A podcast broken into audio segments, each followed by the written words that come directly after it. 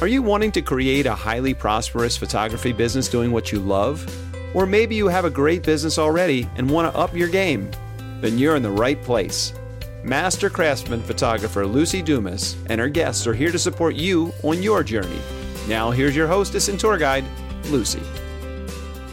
Life is not measured by the number of breaths we take, but by the moments that take our breath away. Author unknown. And that happens to be our guest, Abbey Chamberlain's favorite quote, so I thought I would use that today. I'm super excited about our topic, which is about the importance of building relationships with our clients, having contact list, treating them like gold. Because when we do that, they will come back over and over again, they will refer us. And the lovely thing is, our business will be built on creating friends and getting to see them and service them over and over again. So, thank you again for subscribing, rating, and sharing this podcast. And also, just a reminder if you want to connect with me one on one, you can go to lucidumascoaching.com or feel free to send me an email, luci at lucidumas.com, to learn more about my coaching program with insight training for photographers or anything else you'd like to connect about. So today I'm super excited to have one of my favorite people in the world, Abbey Chamberlain, as our guest. The reason I asked her to be on the show today is because of everyone I know as I've been in this industry for 37 years. She has been one of the best at staying in touch with her ideal clients and really cultivating relationships that pay off in a massive way in her business. So she's going to share more about that, but I wanted to give you a little about her background. She started as a commercial photographer in 1977. Then she was a wedding specialist for 22 years, photographing high end weddings all over Southern California her average wedding sale was $12,000. So, you know, she knows some stuff about creating profitable photography businesses. Then she transitioned to becoming a fine portrait photographer and retired from that 37 years ago. During that time, she taught a business of photography class that she called Abbey Road, which was fun she's also a giver. And what she has done is she created a program with San Diego Hospice called Hearts That Care. And for seven years, she provided free family portraits and wall portraits to families with children in hospice. And I didn't know about that, Abbey. Well, it was very meaningful and very profound to be a part of family life with people who were imminently losing a child. And that was just, it touched my heart. And I wanted to give back to the community, but I also wanted to get to know these families because the experiences of kind of walking in their moccasins for a couple of hours really, really brings home how important families are and love and relationships. And that is what I'm all about. It's interesting because I've found as I've been doing these podcasts that every one of my guests seems to have something that they've done to give back to the community. And I personally believe that that creates a nice cycle where, I don't know, the universe, God, human nature, that good things come back our way when we give of our time and talents and not give to receive, but it's an it's a natural flow. Uh, what do you think about that, Abbey? Do you agree with that? I completely agree with that. I think in our core, we are, as humans, we are very nurturing and care about others and want to give back to the world. So I think even on a, a personal family level, we do it all the time, but to extend it to another another circle outside of our families is just another level of joy, another level of of goodness that the heart yeah. feels. I think it opens something up in us where we're more able to receive. It it like space for receiving. Not that we do it in order to receive, but it's a it's a beautiful side benefit. So just to share a little more about Abbey, she retired five years ago and has been traveling and having so much fun and really focusing on fine art. If you go to her website, you will see much of her fine art work. So now, besides doing her fine art, she's also teaching at George's Camera in San Diego, and she's available for private tutoring, particularly in Photoshop and creativity. So I want to know what inspired you to become a photographer, kind of an overview of where you started and your journey. For sure. Well, thanks. I grew up loving photography, and I think every listener can probably relate to that because what I've discovered doing my 10 years of Abbey Road seminars is that virtually every photographer starts business because they love photography.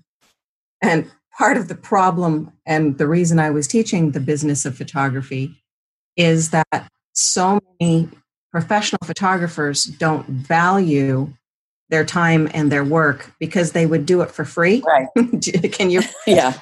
I grew up loving photography, and it was only natural when I was 22 to expand my life in a career place instead of a, being a waitress uh-huh. place. And photography seemed just a natural extension of who I am. And it was something I did and I loved and I still love. And my gosh, my to do list is longer now than when I was in business. So, what did you struggle with when you got started? Well, as a commercial photographer, I was doing ad illustrations, architecture, executive portraits, models portfolios. But I realized that spending seven hours photographing a perfume bottle wasn't exactly what I loved doing. It was, yeah. It was, yeah. But I really enjoyed the model photography and working with portraiture. So I decided to leave that commercial side of me behind and transition to being a wedding photographer. I, I don't know exactly why, but I did have a couple of friends asking me to do their weddings. And that probably was just a natural transition. So they asked me to do it. I probably did it for so little money that you and it was gone. Yeah. Of course, the days of film. So um, it got me started. It got me thinking about weddings. And I went to a number of different seminars, classes, workshops, bought books on wedding photography. You know, basically self-taught at that point. Uh-huh. But I loved I loved doing weddings, and I specialized in only doing weddings for 22 years. So you mentioned in your bio that your average wedding order was twelve thousand dollars. That was toward the end. That was not the entire 22 years. Well, sure. so, what did a client receive for $12,000? a lot of work that they never saw behind the scenes. But the sure. average, my average wedding was an eight or a 10 hour coverage. And I always had a second shooter and I had an assistant. I provided really high quality, beautiful albums at a time when albums were the thing. Mm-hmm. I would love to see more weddings these days providing albums, but that's another topic for another day. My clients usually bought two parent albums, sometimes three or four if there were divorced, you know, parents. Uh-huh. So they got a lot of beautiful portraits in their albums, generally two to 300 individual, beautifully retouched, gorgeous portraits and illustrations of their romance and their love, and establishing shots of what the church looked like. Part of what I also did was a very natural sort of photojournalistic look, but not your total what people do these days with photojournalism.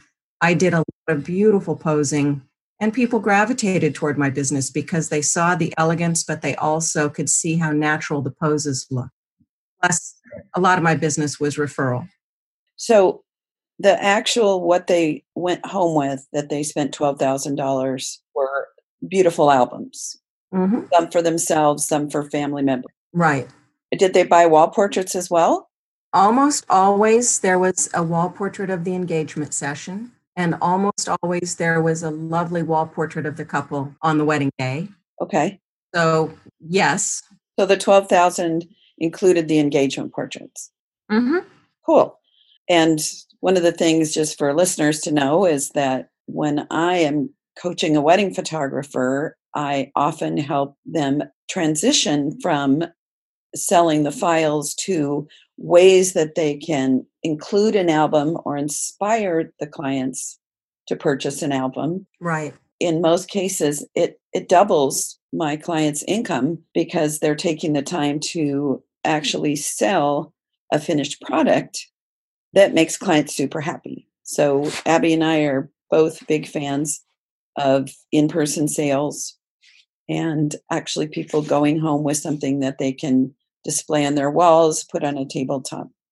So I wanted to transition here and get into the topic of today, the topic du jour, which is using a contact list, keeping really good records on your clients, mm-hmm. and having an awesome relationship that is ongoing with those people that you really loved. I don't know about the listeners, but I know that once I've worked for a client and they've been fun and they've invested well, I'm almost sad because it's like I'm a member of their family now and they're going to go away and I'm not going to see them often.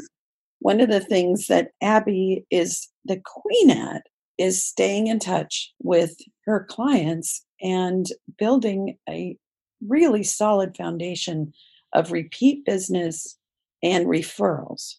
So, for people who are starting their business, or if you're wanting to reinvent your business in a way that's more solid, it's imperative that you collect all contact information phone numbers, emails, and home addresses from your clients birthdays, anniversaries, anything that can give you an excuse to contact your clients.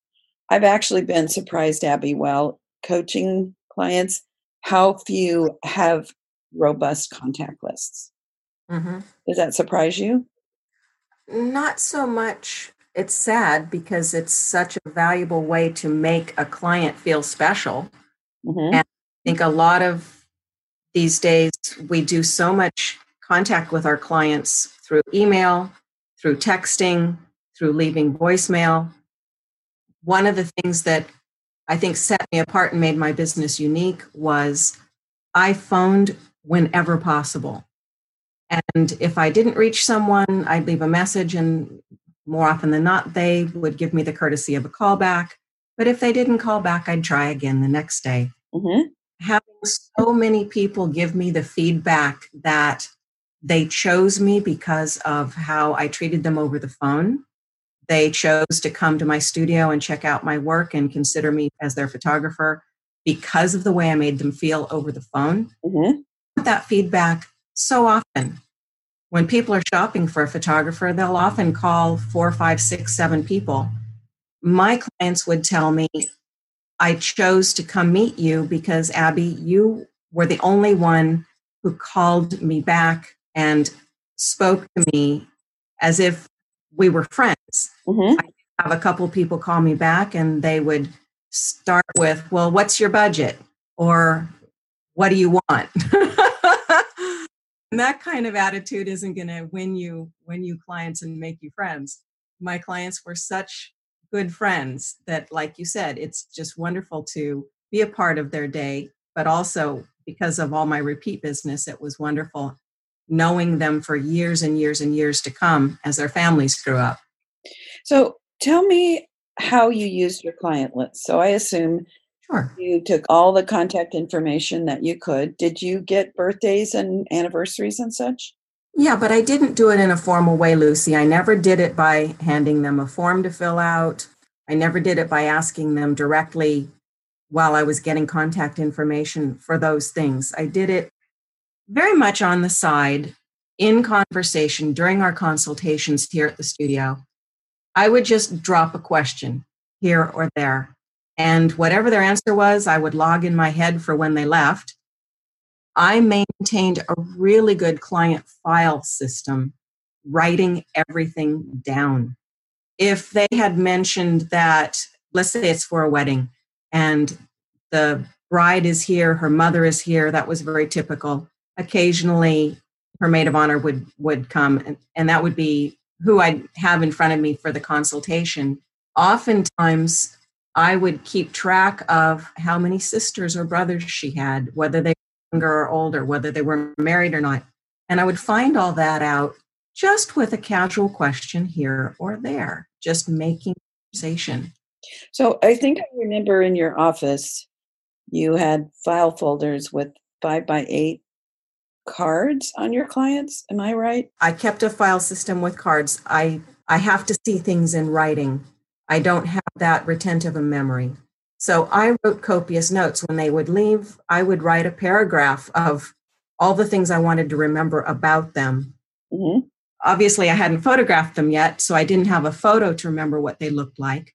So I would even write details like what they looked like, because if I'm going to see them again or run into them at Trader Joe's or something, I wanted to be able to know their names instantly. And that actually did happen many times. I would see clients out and about, and they were always so impressed that I knew who they were. One of the lovely things about your business is you are right in the center of the community that is your and my ideal client. Mm-hmm. So the likelihood that you would run into them in your community in San Diego was high. So that's brilliant.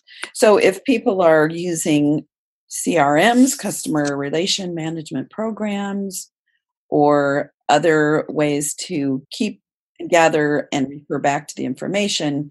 If their computer, rather than using cards, they can keep that information on whatever. Sure. But the important thing is have a system and keep using it. Mm-hmm. So, what did you do on a regular basis to stay in touch with your clients? the answer is a little different if it was a portrait client later in my career versus a wedding client earlier because you have different excuses to contact them. So let's start with the portraits. Sure. Well, after the consultation, we would schedule a day to do the session. And during the consultation, we would have spoken to them about everything meaningful in their life that they would like to capture. You know, feelings within the family, whichever children gravitated more toward dad or gravitated more toward mom, because I wanted to capture authenticity in the portrait session. So that was part of the consultation. But then to contact them later after the session, there's so much business to do with the clients in the initial few months that my golden method of reaching out to past clients was something that didn't happen for about six months to a year after would deliver the final portraits. Right. That's what I want to hear more about. Right. It usually took, I'd say, six months minimum of conversations, consultations, deliveries, sales appointments, all of the things that we do for our business was usually about a six month period of time for a portrait client. Then, after that period, I would always send a holiday card, and I knew what kind of card to send based on, again, the conversations. I would take any opportunity to, to send an anniversary or, or birthday card. After, of course, they received all of their wall portraits and all of their framing, because I did framing as well, the first contact they would have from me was a thank you note. In fact, I would usually send three thank you notes one after the consultation, one after the session, and one after they had received their final delivery of wall portraits. So that started a kind of a trend that they knew that I cared about them. They knew that I was going to be in touch. Mm-hmm. So, so then when the holidays rolled around, or six months later, if it hadn't been the holidays, I would be in touch with them again. And it was almost always a card but I know I'm going to be sharing a lot about how I kept the relationships personal. So that'll be in a moment. But right now you're asking, how did I stay in touch? And initially it would have been a lot of cards. So what I'm asking about specifically because I know that you regularly, at least my understanding is, you regularly make phone calls to your clients just to say hello Mm-hmm. and invite them to lunch or dinner. Mm-hmm. I did. I did a lot of the inviting to lunch. So that's the part that I've been so impressed with over the years is your consistency. So how often would you regularly call your favorite clients, you know, after everything's settled, after everything's delivered? Tell me more about that. Happy to. Every month, I would have a little short list of people that were just on my mind, clients that maybe I hadn't spoken to in a year or three years, but clients whose personal contact I had enjoyed, or maybe they weren't like best friend clients, but they were clients I cared about. And sometimes it was strategic. Sometimes it was because I knew they had a son who was going to be graduating high school and would need senior portraits. Or I knew that the client's parents, the grandparents to the children, were getting elderly. I created an awful lot of multi generational family heritage because it really meant a lot to me to to show beautiful loving families with the senior citizens in the pictures as well Yes. often it would be the last portrait the elderly clients would ever take. So going back to like the actual structure, monthly, you would make a list of people to contact that month. Yep. I would generally do it all in one day. I would make the short list. It was usually about five clients, and I would call each one during the course of the morning or something. And I mentioned that I would love to get together and take them out to lunch. Uh huh. They were quite receptive. And I generally booked two lunches a month. So sometimes it would be three. I, my goal was one a week. So that's why I called five people. Yes. If they couldn't do it that month, often they could do it the next month. So it wasn't it wasn't that they didn't meet with me. It was just that the timing wasn't perfect. But I try every month to call at least five past clients and take them to lunch. So it really doesn't take that much time. Not at all. Now, if you're doing lunch, you said once a week, Mm-hmm. so you got to eat anyway, right? Mm-hmm. I would always choose a really nice restaurant that was, I would ask them, you know, where would they like to go? Or I would suggest something that I thought they would like. And then they would say, usually, you know, that they would love to go there, Yeah. meet there. And of course, I picked up the tab. Yeah. And it was always such fun to, to glean more information about their family and to discover how much we had in common. It was really friend raising. You know, it was really beneficial to my heart and soul to have that kind of closer relationship with people and not just a business relationship. And I would say, you know, I think that there might be some people listening that are like, oh, I'm an introvert and oh, that's scary, which is understandable. I don't see you as an extrovert, Abbey. I see you as someone that enjoys that one on one personal conversation quite a bit. So, my guess is it's actually easier than you think, someone might think. Does that make sense to you? Yes and no. I think everyone has to find something that feels right for them. Yes. People are wonderful with the written word and they could build a client relationship with sending cards and notes. Some people might be more comfortable having a conversation and could really, really benefit from inviting clients out to lunch. Mhm. I would say stretch your comfort zone, but remain authentic. Right. Well, I think even the, these days, since coffee shops are so cool, Mm-hmm. that That's an easy one. not going all the way to lunch, which involves an hour plus, but Mhm. Meeting for coffee could be a nice entry point. What I love about this kind of marketing is it's really building depth and richness and and valuing each client. One of the things in business that you hear over and over and over again, I'm sure you've heard this, Abbey, is it's infinitely easier to keep a client than to get a new one. Absolutely. That is probably the takeaway from today. Yes. 50% of my business as time went on, 50% of my sales every year came from either repeat clients or their direct recommendations in referrals. Right. So you became their personal artist. I did. And that the rewards on that and your average sales were significant. Portrait sales got up to $4,000 the last few years. I'm very good at tracking all the minutia of business. I'm very good at keeping track of what my sales are. And I would compare them year to year and set myself goals. And I remember one day talking to a friend, a colleague, and my average for family portraiture was $2,500 that year. I remember saying to my friend, I really see myself with a $4,000 average. And within three years, I had reached that goal. Good job. Thank That- you. That's my other takeaway is, or what I hope people would take away is when you visualize something and you write it down and you share it, there's like this magnet that starts pulling it towards us. hmm And I I wrote down a goal when I first was starting my business. I went to a workshop and the leader was teaching the principal and said, you know, how much do you want to earn by next year or within 2 years something. And I wrote a $50,000 average. This was hmm just starting in my career. And two years later, I accidentally ran across the paperwork from that, you know, the notes.